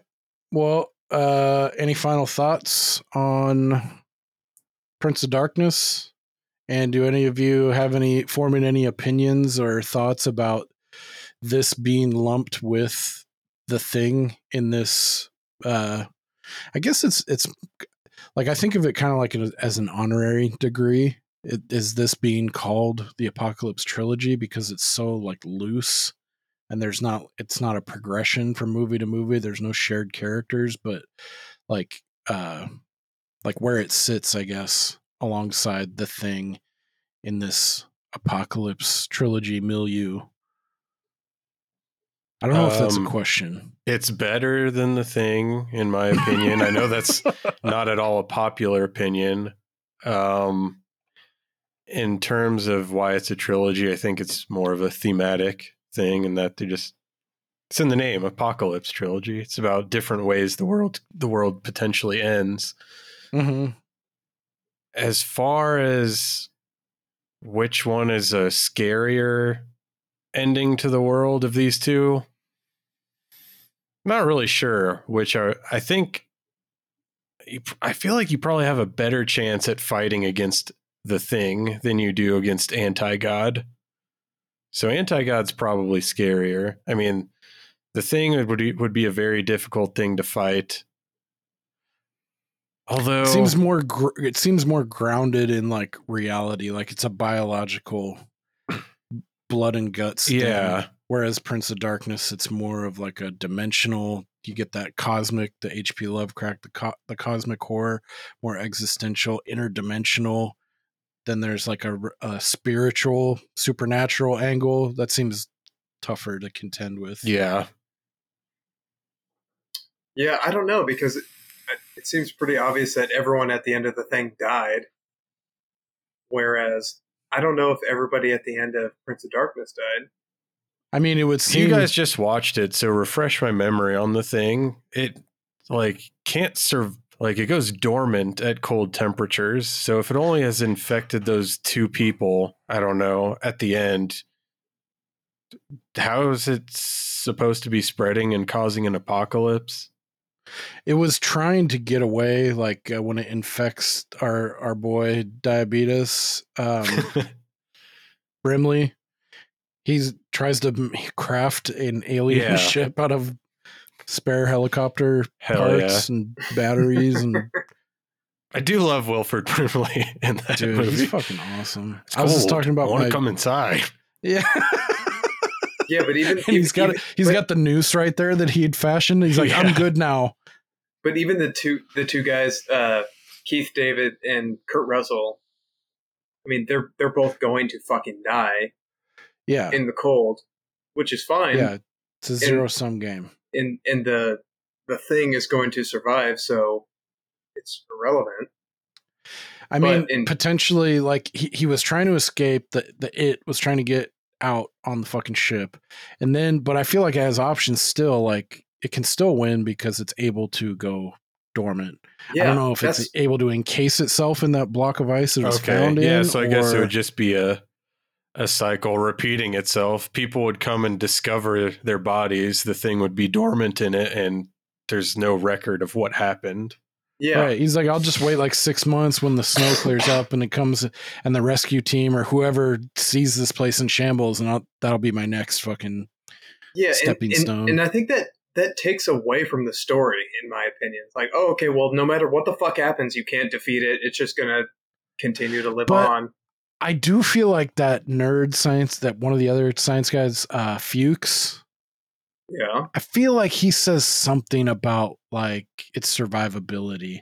So maybe maybe it is that way. Maybe it can't encase itself in ice. Like how I don't know how it would do that. Would it just fucking burrow to like the permafrost or some shit? So that's not really spelled out that it can do that. But um I mean it could be just like, yeah, like that's why it and and that's why it doesn't just swallow up and infect Kurt Russell right at the end. If it is in Keith David, they're it's like they're recognizing like, you know, I mean, th- good this this goes match. to. I mean, this goes to the reason why I didn't really love the thing as much as I wanted to, because it, it Mhm. just doesn't make any fucking sense um, as compared to this one. So right I on. feel like it makes so much more sense than this movie, but I still like this better. Yeah. I, I was glad to to flash back to this one. Um let's see what that we haven't reported on our, our scores lately here, but this is we got another vote of confidence from Steve on this one. Let's see where it puts us at. We are now at an 85.7% approval rate. We were on an uptick, uh, hoping to get to 87, but Night, Night of the Comet brought us back down. But Chris, have you seen uh, that? No. I don't watch that shit. Comets, meteors. Fucking. It's really good. That's what I hear. Yeah, it didn't. It hasn't held up as well as I thought. I was def. That was definitely a rose tinted glasses situation. There's been one other movie that I've recommended, and I think I I liked less than Steve. I can't remember what the other one fucking was. Um, I think it was Final Girls because yeah, you guys also right. right before that I think watched that other movie Scout's Guide to Yeah. whatever, and they're kind of similar. That's true. Yeah, man, Scouts Guide's fun. Yeah. It's such a fun. Just, just go. Just have fun. Don't read into it. If you're looking for a good time, that's a good Halloween kind of fun watch. Be a good one. Like when the kids get older. I can't wait to flash back to that. Like that'll be a lot of fucking fun. I remember like when I watched uh, Grumpy Old Men with my dad. That shit was fucking. Oh Jesus, man down. That was a, that was a ton of fun. Um, cool. So yeah, next week uh, we will be finishing out the Apocalypse trilogy uh, with In the Mouth of Madness, starring Sam Neill. I'm hoping that has enough credit to pull you, Steve, because now after after going through the first two, I'm a little less confident in Mouth of Madness, but who knows? There might be enough to to pull you through. That's my favorite. So we, each person that we've had on, like Miles, his favorite is the thing out of this out of this trilogy. Chris, this is your fave. So my fave next week is in the Mouth of Madness. That'll be a lot of fun. I'm looking forward to that. Um, before we wrap up, uh, I I put it on my notes. I've been meaning to talk about it. Have either of you ever had the pleasure of having a cronut, which is a croissant croissant donut? I also don't eat soft ass shit. I don't. Did, we just get in a time machine to 2014? This is I, this is Game of Thrones all over again. Is it? Is this something you told me about? And then I was like, oh, that's pussy. I'm not gonna have a fucking. no, but it's just the cronut." same thing. Like, hey, have you ever heard of Game of Thrones? You're like, I don't, I don't like dumb shit. dude i can't find any cronuts anywhere it's like they they they poked up for like three years between 2012 and 2015, and now they've gone away. I had one at Whole Foods one time. That's Maybe the they still mark of a good there. product that it Yeah, only lasts for exactly. three Oh, years. they're Yeah. delicious. And it was so it was reminding me. So this uh, a couple days ago, my wife went to a new, new bakery in town, and they had cruffins, which is a croissant muffin. Dude, bomb, super good. And then I was like, so this is the real thing. Is like so one of my ticks. My wife got me a cronut one time in like 2014 from Whole Foods, and so now I bring something about the name cronut. It just, it's like a it's one of those echolalia things, but it's like this stupid, really stupid game that I play with my wife to annoy the living piss out of her. like when she goes to a bakery or like a fancy store, like a Whole Foods, like a Fresh Time or one of these fucking. Pla- I was like, do they have any cronuts? So any pastry type thing, like she brought, she got me the cruffin, and I was like, they had cronuts. She's like, no, this is a fucking cruffin. I was like, oh, no cronuts. So that's one of the things I like to, I like to throw her way.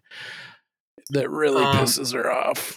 You are very dumb, but I do, but but I do the exact same thing. So we are kindred spirits. yeah. It, it's another thing too, like uh, that movie Krampus that came out a few years ago. She likes it, and like every holiday, like when we're around family or we're at home, she, oh, we gotta watch Krampus, or she'll say it Krampus. She'll figure, she'll swip swap it, and I do it every time, and I just get so much pure enjoyment out of it. Even when it gets me into trouble, when I take it one step too far, like she'll say Krampus, and I'll be like Krampus because when it first came out, she was confused. How to is it Crumpus or is it Krampus? I'm like, it's Crumpus. She's like, okay, Crumpus. And then later on, like I'd be like, hey, let's watch Krampus, and she's like, no, I thought you said it was Krampus. And I was like, no, it's Krampus. No, I got you, you stupid bitch. so anytime, even now, like ten years later or whatever, she'd be like, let's watch Krampus. That's like I'll one of like, my favorite Krampus. jokes to make that's only funny to me is like if Limp Bizkit's Behind Blue Eyes comes on, I'm like, I can't believe the Who fucking covered this song. and everyone is just goes full um actually yeah. like yes, obviously. This song came out 40 years after the Who did. oh man more fun this is like i'm getting into like uh subgenres of echolalia so just like repeating a word Hell it's it's like a it's like a mental trap you got to find stuff to do when you're 10 years strong keep that love alive Smile to keep from crying. Well, now that we've grounded to a halt. Um, yeah. So yeah, next week, prepare yourself. I don't think In the Mouth of Madness is streaming anywhere, so fortunately, it'll be a rental uh, unless you know how to navigate the darker corners, I'll find it on of the dark web. interwebs. it's a series of tubes. Um, thanks, Chris, very much for having us on. I Oh yeah. like the consummate professional. I didn't uh, intro you properly at all. Would you like to plug uh, your awesome show, Mount Molehill, please? Yeah, so I do a podcast that's called Mount Molehill. It's uh, where even the smallest mysteries become mountains. Every week, I kind of hyper focus on something and uh, little low stakes mysteries and sort of take the audience through my uh, journey towards solving it. It's a great it's a great show. I love it. Thank Yeah. you. Thank you. Yeah, it's super awesome. Check it out anywhere you get podcasts. You're on Instagram. Check out Mount Molehill. It's good. At Mount Molehill at Mount Molehill Podcast on Instagram. Oh yeah.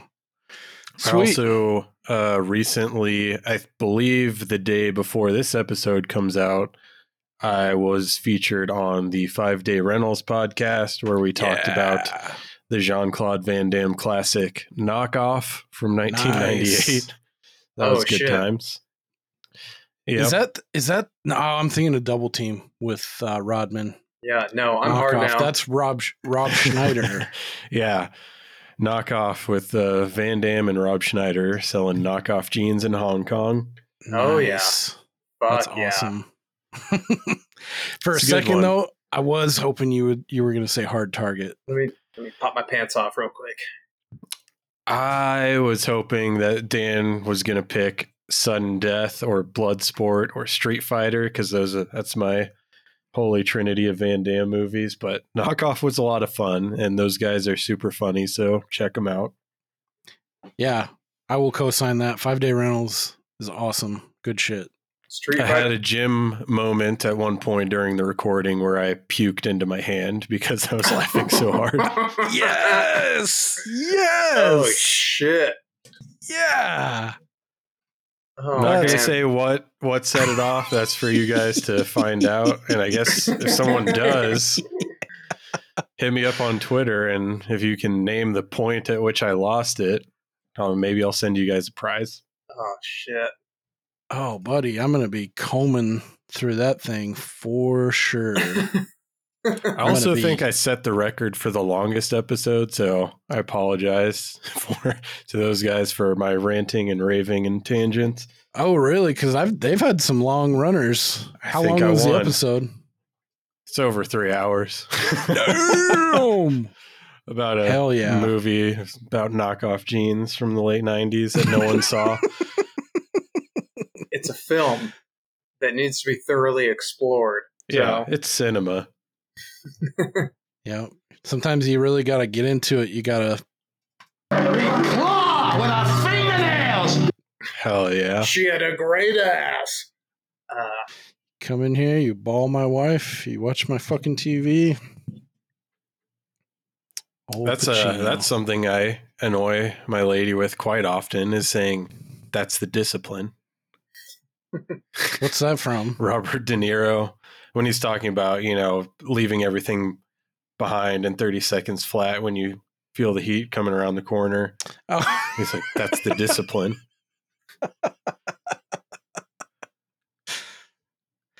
Dude, have you guys seen previews for that uh, Killers of the Flower Moon or whatever the fuck No. with Leo and Robert De Niro? Jesse Plemons is in it.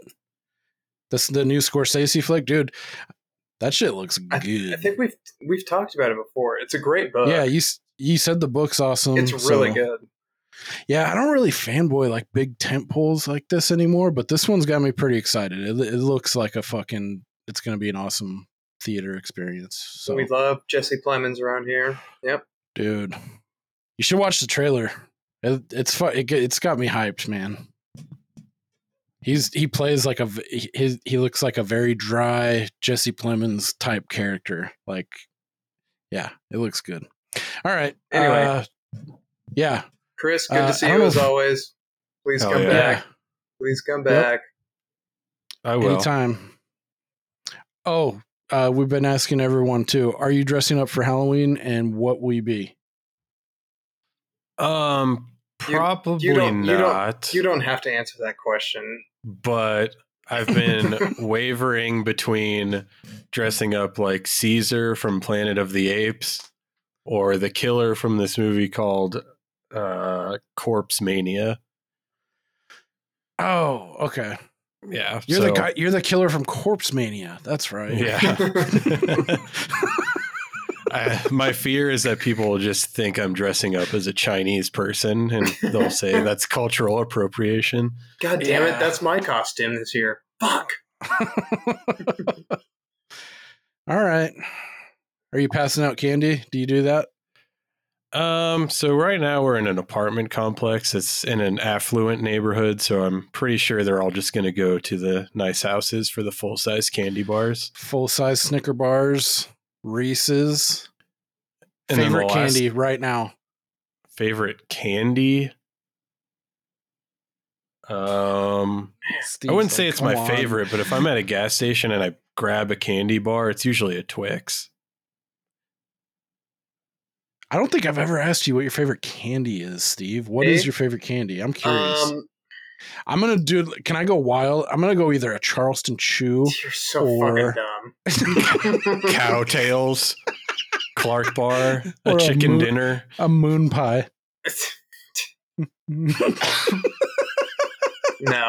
Uh, to answer your earlier question, we shut the lights off, lock the door, arm ourselves for any kid who comes who comes up the driveway unannounced. They will not be leaving. Um, best candy, chocolate bar. Um, God, I mean it's it's tough to beat uh, uh, Reese's peanut butter cup. Yeah. Chocolate peanut butter. Um, You could group in like fruit too, like Starburst or like No. Skittles no, into that. no, Yeah. no. That's fine. I don't buy that brand either. That's fine. Um, I'm a, I, I like a Mr. Good bar. I like chocolate and peanuts. Um, yeah, I don't really eat any of that shit though. So I don't either a lot, uh, despite my appearance. But uh, when I was younger, I liked a Fifth Avenue was fucking Yeah? delicious. Those were bomb. I had a watch him call it like two weeks ago for the first time in like Whatchamacallit- 15 years. Whatchamacallit to fuck too. Hell Yeah. yeah. Put One that I really like that I can never find, or you know, Andes Mints makes a cherry jubilee flavor. Ooh, It's fucking good. holy crap. That's some highfalutin Andes. is that a new uh, episode for Mount Molehill? Trying to find it. There you No, go. I feel like you know it's on Amazon for fifteen dollars, but I thought Dude. about doing one about uh, taco flavored Doritos because I can't fucking find them. They did get discontinued during the pandemic, but I think they're back now. Huh. I never even heard of that flavor. That's like the thinking of- classic flavor. I was thinking of one that I that could be a legit molehill would be I don't know have you have you guys ever fucked with um uh macadamia nut brittle Haagen Dazs used to come in a pint now I think you can only get it in like the EU in some countries like Germany and like Switzerland Dude, I've really Bulgaria. researched this fucking thing. But yeah, something about I don't know if it's it, it's nothing definitive. It's like they just got rid of it, but it was the fucking most delicious ice cream you could ever put in your mouth. And I don't know if it was like the price of uh macadamia nuts, which I know those are always crazy, or like the process of getting the brittle with the macadamias in, but dude, they discontinued it years ago. And I swear I would put it on I would put it over any ice cream I've ever had. It's just delicious. The brittle, the vanilla ice cream and the macadamia nut together is like a level of like low level nirvana. And they Hell yeah. no explanation. So anyway, right on. Oh, last shout out to Candy. Kit Kat does a seasonal, it's like witch's brew, I think, and it's a marshmallow and oh something God. fucking Mm. Kit Kat, and it is screaming, screaming. Disagree. Have you had that particular No. seasonal entry? I don't like marshmallow flavored shit. I don't either. I hate marshmallow. I don't like but this soft shit. ass shit. Exactly. It doesn't get any softer than fucking mallow or like the fluffer nutter shit. The fluff. That's very big out here in the Midwest. Is fucking fluff. The marshmallow cream, that fluffy ass. I don't like that. yeah, we all know what it is. they make butter out of peanuts now. All Wait, right. let me write this down. Peanut. Uh, if you got any, I don't know if I already said this part, uh, but if you want to reach out to us, you can do so. Wax at waxingtheporpoise.com. Hate mail. Socials, just We- type in our name. please hate mail. us. Yeah, I'm I'm sure there's some some hate worthy uh, material here. So let us know. Uh, check us out next week. Thanks for joining us again, Chris. Always a great time. We'll see you when we see you, and we will see you later. Tough noogies for watching Predators of the Serengeti.